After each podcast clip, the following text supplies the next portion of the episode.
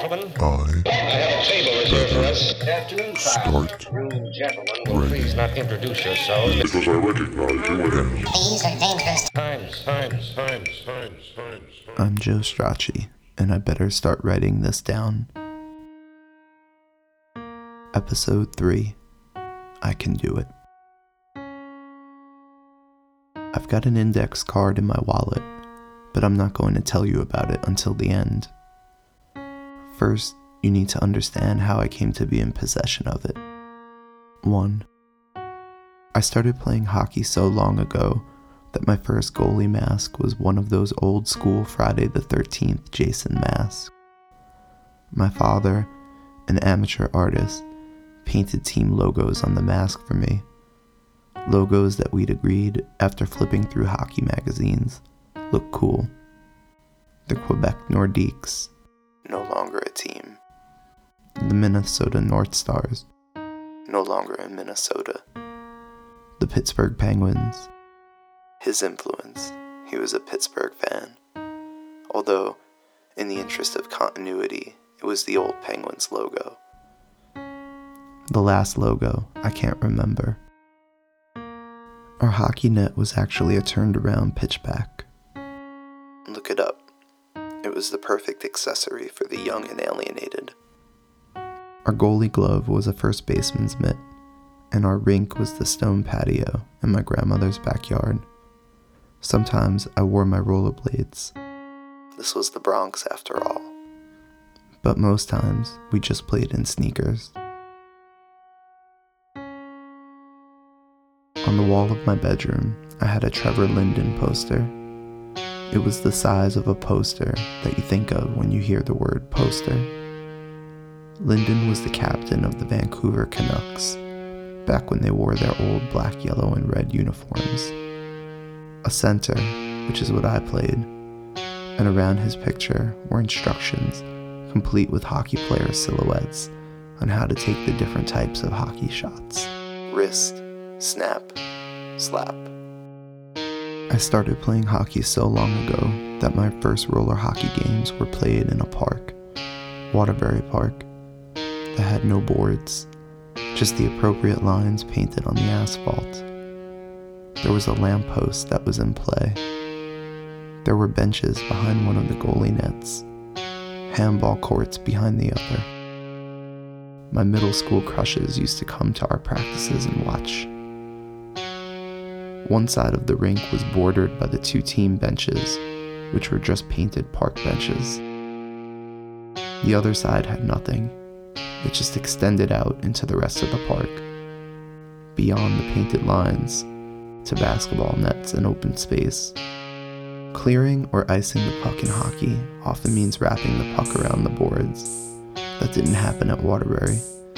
If the puck got on edge and began to roll, usually after a deflected shot, the referees often had to blow the whistle to stop play as the puck rolled out into the basketball courts, and if it had enough momentum, the swings.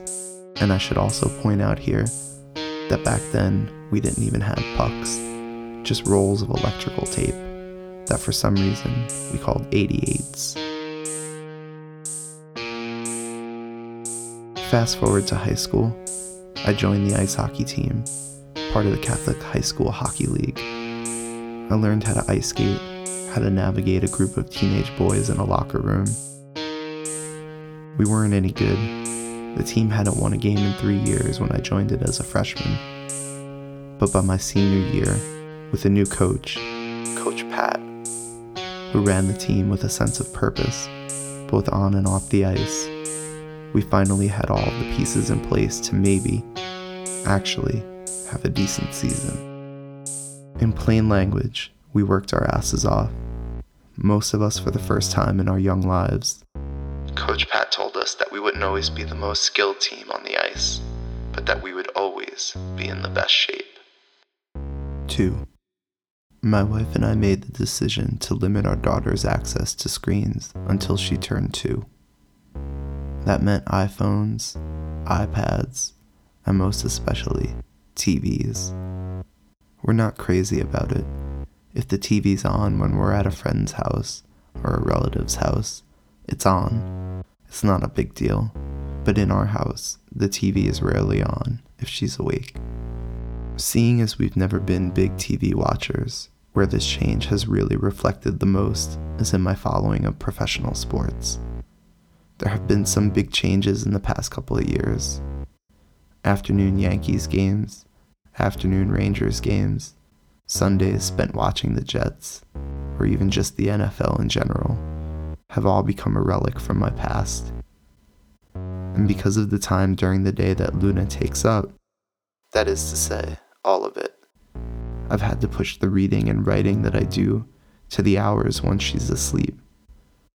Even more time taken away from watching whatever sports might be on. 3. I don't remember exactly now. I know that it was November of 2001. I think it was the third game of my senior season. The first two games had been against teams that we were expected to beat, and we did. But Holy Cross was the first real test of our newly developed hockey acumen, workouts, and practice. Holy Cross was the team to beat in the division. They'd been in the B division the season prior and were dropped down because they'd come in last place. This still meant that they were better than everyone in the C division. Except maybe us. We were losing 3 to 2 late in the third period. The fact that it was this close was a victory in of itself.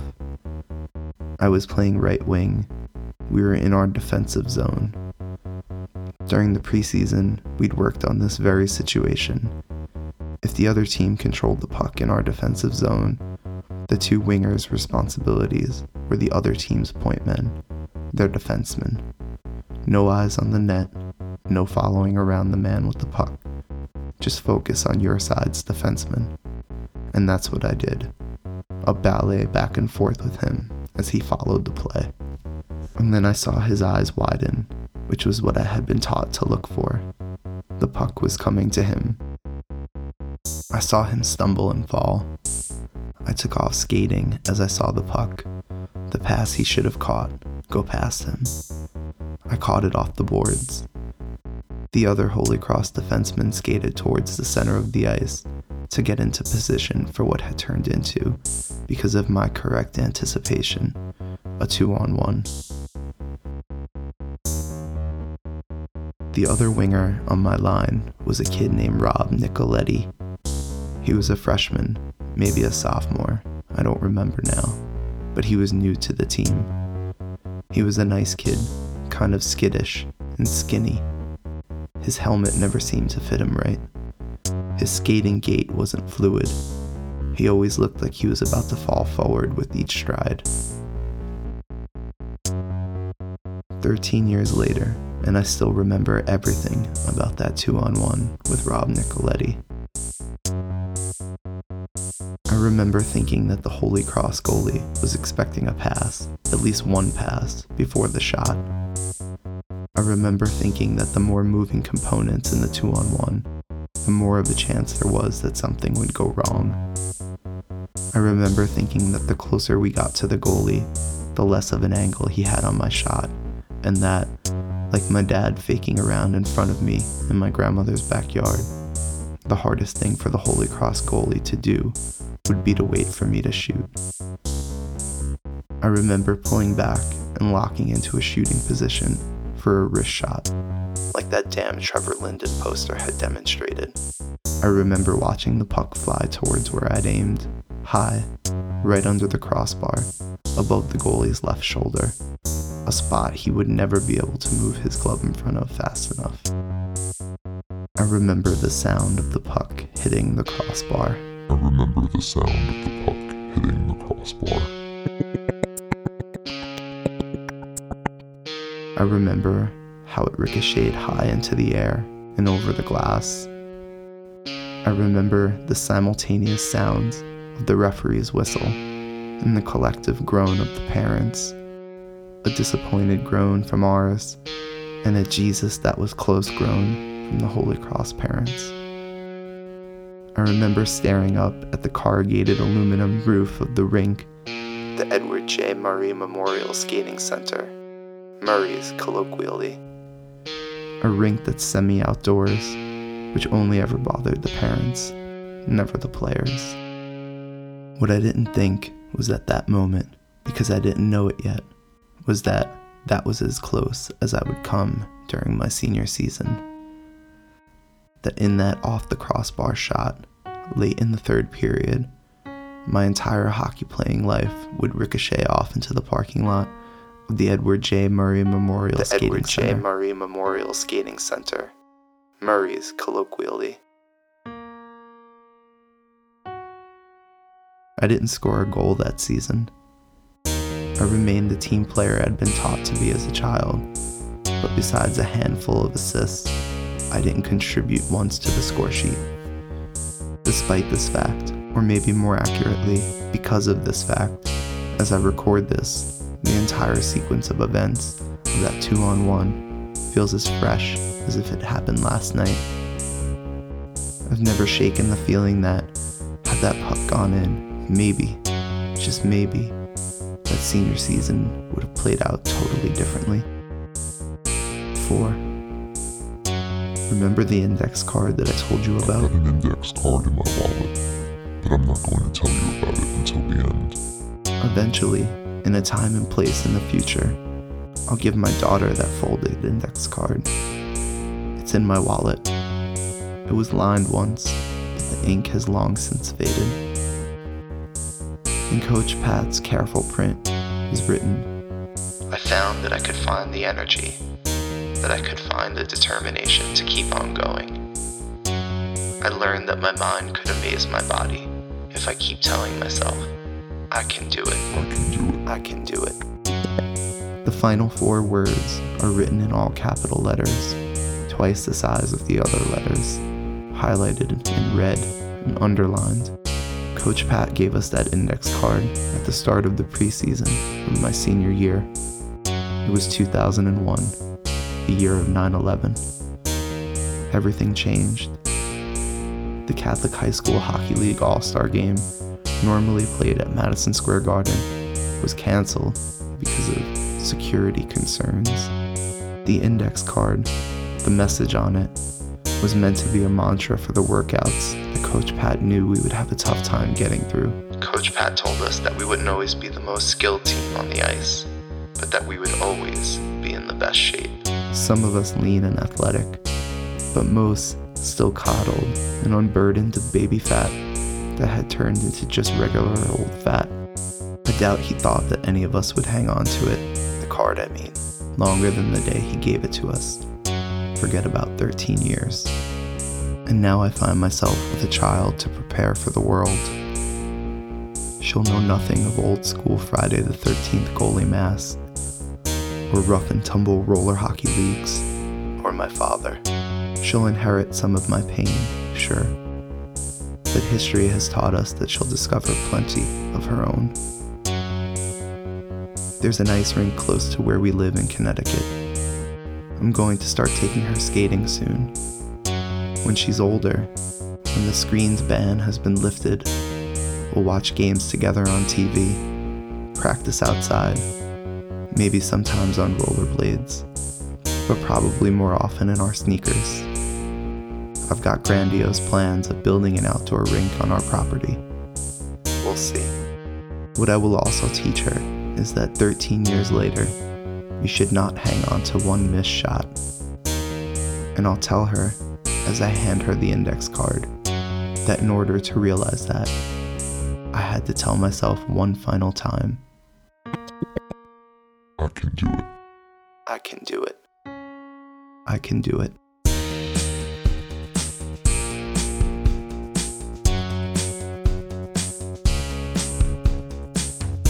Information about I Better Start Writing This Down, visit ibetterstart.net. While you're there, click the little button that says subscribe in iTunes. Doing so really helps the show, as do any reviews or ratings you'd like to give.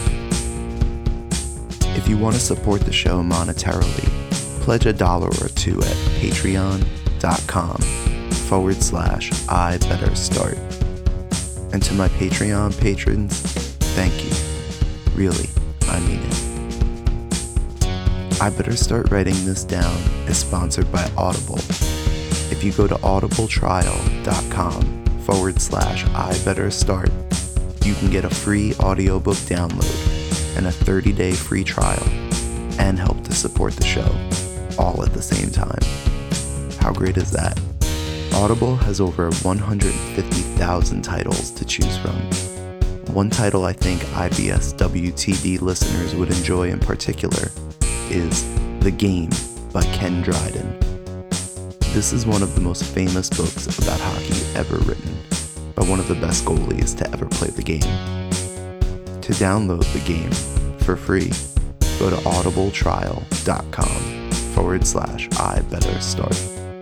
Again, that's audibletrial.com forward slash I better start to help to support the show and in return receive a free audiobook and a free 30 day trial. Of course, there's two new mementos for this month's episode. Memento number one is the Franklin Sports MLB three way pitch return. Memento number two is 10 100 count packages of Pendaflex Oxford ruled index cards, 3 by 5 inches, white, a thousand cards in all. When I saw that pitchbacks are still a thing, although I guess they call them pitch returns now, I was so happy. Teach a little kid in your life about the joys of playing catch by yourself, and start them off by jotting down an inspirational phrase on an index card, and help support I Better Start Writing This Down, all at the same time. Remember, the memento URLs will be on ibetterstart.net, as well as in this episode's show notes, if your podcast app supports that feature. I Better Start Writing This Down has an able bodied social media presence Twitter, Instagram, Tumblr, Facebook, we're everywhere. All you need to remember, our username in all of those spaces, I Better Start. That's it. Hopefully, you wrote it down. What about who came recently? Who brought you drums for Christmas? Shit. Santa. Now that's And what does Santa say? ho ho ho.